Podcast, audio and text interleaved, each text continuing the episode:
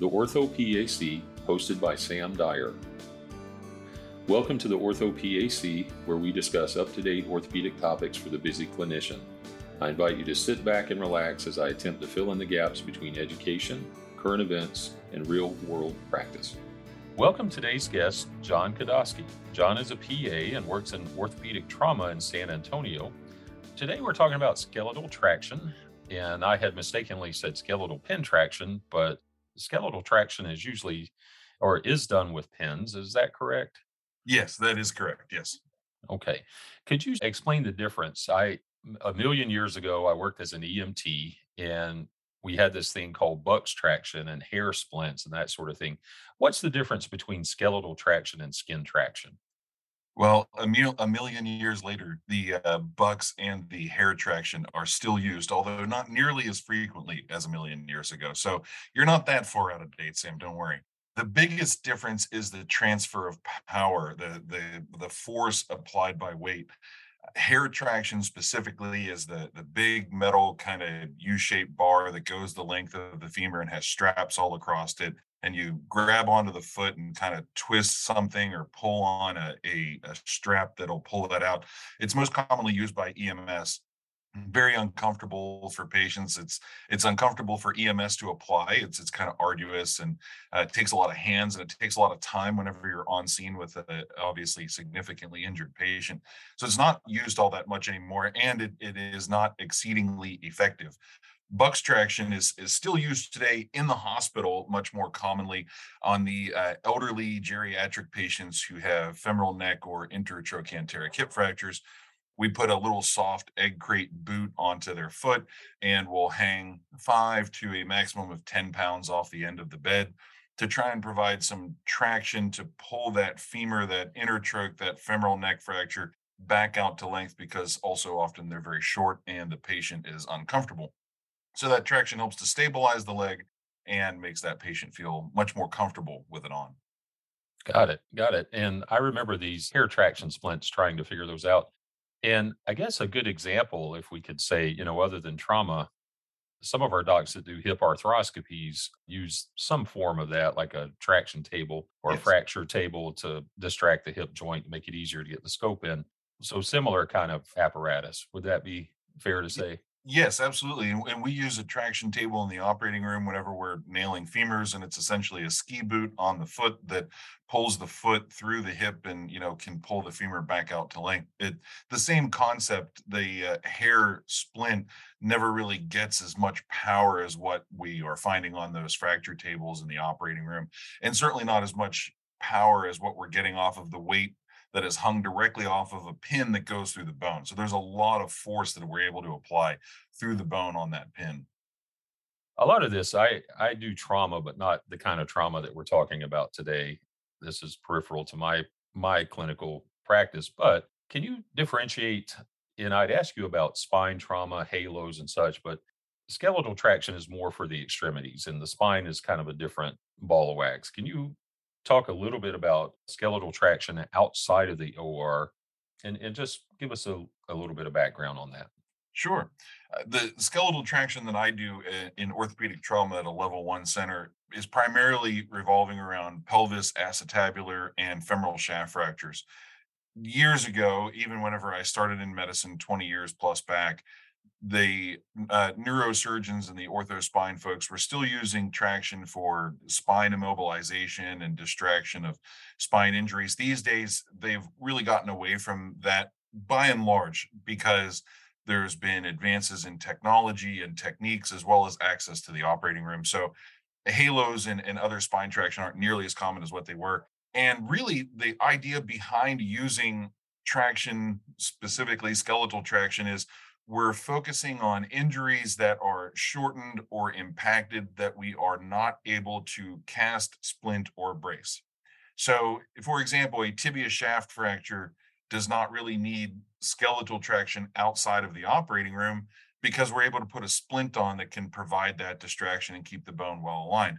Whereas if we have a mid shaft femur fracture, there's really no way for us to get a splint or cast or brace proximal to that to be able to support the fracture, to keep that fracture distracted and aligned so that the patient is comfortable and allow it to, to not shorten and spasm and things of that nature. And, and so we use skeletal traction to try and pull those bones back out to length and to hold them there tightly. And with Buck's traction, you can use Buck's traction, but again, we can only use about five or 10 pounds because we'll start to introduce skin breakdown. Whereas with skeletal traction, we can use 15 pounds, 20 pounds, all the way up to 30 in some instances if necessary. Let's back up just a little bit and talk about some common indications. And you talked about femur fractures and pelvic fractures, that sort of thing.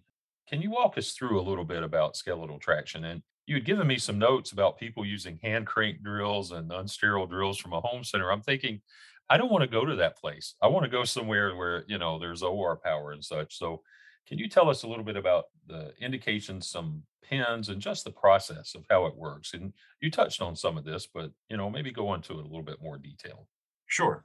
Primarily, skeletal traction is indicated in patients who have midshaft femur fractures who are not going to go to the operating room, quote unquote, quickly. And the reason I say quote unquote there is because that can be variable from center to center. For us, it's about two to four hours. So if we're going to have a patient with a midshaft femur waiting two to four hours for the operating room, we will put in a traction pin. If patients have unstable posterior hip dislocations, acetabular fractures, uh, especially in the posterior wall, intra-articular fragments of the hip joint. So whenever the, the femoral head is dislocating, if a piece breaks off and sits in the joint, we'll apply skeletal traction to distract that femoral head away from that, that piece, that fragment that's sitting there. And all of that is to try and introduce stability into the hip joint, into the acetabulum, and to d- distract the femur, the femoral head from the acetabulum to try and decrease avascular necrosis. Also, there's vertical shear where the whole hemipelvis will be pushed superiorly. Think of someone falling off of a tall building and landing on their feet. We'll use traction to try and pull that hemipelvis back in. And there's a, a lot of ways that centers will apply pins probably uh, one of the most common is borrowing OR power, uh, which can be really, really time consuming. And I, I, I uh, want to talk about that a little bit later, just as, as how arduous this whole process can be. There's dedicated ER power in a few centers, but really that's expensive. And, you know, buying these, the Stryker drills is, is not cheap along with their batteries and then maintaining them hand crank drills are still out there. There are some major centers here in the US that are still using hand crank drills at bedside. And it, it takes a long time for a pin to go in. There's a lot of folks just going out to Home Depot and getting themselves a drill and using that on patients in the emergency room. That that happens very commonly. And then there are some very specific systems out there that have full procedure kits that are FDA approved and are meant for use outside of the operating room that are safe and are sterile and can be used on patients at bedside. So far it sounds like this is kind of a temporizing thing until the patient get get to the OR to get uh, more definitive care or more definitive fracture fixation. Are there times where you can use skeletal traction and you know it's it's not waiting to get to the OR right away, something that you might use for a longer time? Yes, uh, that is becoming more and more rare. Quite honestly, 30 or 40 years ago, specifically before the advent of intramedullary nailing, skeletal traction was really the way to treat a midshaft femur fracture and you would have a patient laying in bed for four to six to even eight weeks in some instances in traction trying to pull that bone out to length and waiting for the body to do what it does best and put itself back together again. Since the advent of intramedullary nailing that has really shifted away from being necessary. However we still do occasionally have patients that their definitive fixation is skeletal traction, but those cases are extremely few and far between, and mostly because that patient is very, very sick, very, very injured, and they are unsafe to go to the operating room for a large procedure such as a pelvis surgery or even an intramedullary nailing. Good stuff. I think that's all we got, John. I appreciate your time today and telling us about some level one trauma techniques with skeletal traction. No, thank you very much for having me. It's a real honor. I, I look forward to doing it again at some point in the future. It sounds great. John, I look forward to seeing you in Denver. I'll be there. Thank you for joining the OrthoPAC podcast. Please follow the Physician Assistants in Orthopedic Surgery on social media. Connect with us on Facebook, Instagram, LinkedIn, and Twitter. Please subscribe to our podcast. If this has been helpful, please take a moment to leave a review.